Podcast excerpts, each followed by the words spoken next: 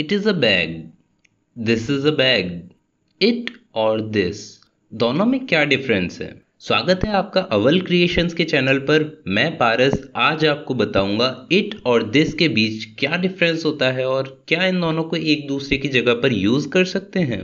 सबसे पहले समझते हैं इन दोनों का मतलब। जब हम किसी भी ऑब्जेक्ट को बिना उसका नाम लिए बोलना चाहें तो हम यूज़ करते हैं इट दिस या दैट अगर वो चीज़ हमारे पास रखी है और हम ये अपने वर्ड्स में दिखाना चाहें कि वो ऑब्जेक्ट हमारे पास रखी हुई है, तब हम दिस का यूज़ करते हैं। जैसे this is a phone this is an application this is a book जब वो चीज़ हमसे थोड़ी दूर हो और हम उसको अपने वर्ड्स में दिखाना चाहें कि वो चीज़ हमसे दूर है, तब हम दैट का यूज़ करते हैं।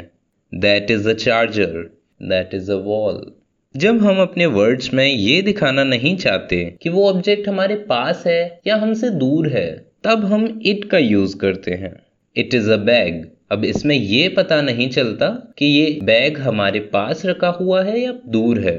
It's a charger it's a wall it's an application अब क्वेश्चन ये आता है कि क्या हम इन दोनों को इट या दिस एंड दैट इन दोनों को एक दूसरे की जगह पर यूज़ कर सकते हैं? यस हम कर सकते हैं।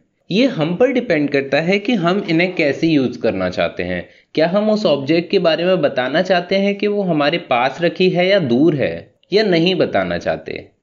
अगर हम दिस की जगह इट यूज़ करें तो सेंटेंस रॉन्ग नहीं होता। अब आप कुछ सेंटेंसेस बनाइए और कमेंट सेक्शन में लिखकर उनकी प्रैक्टिस कीजिए।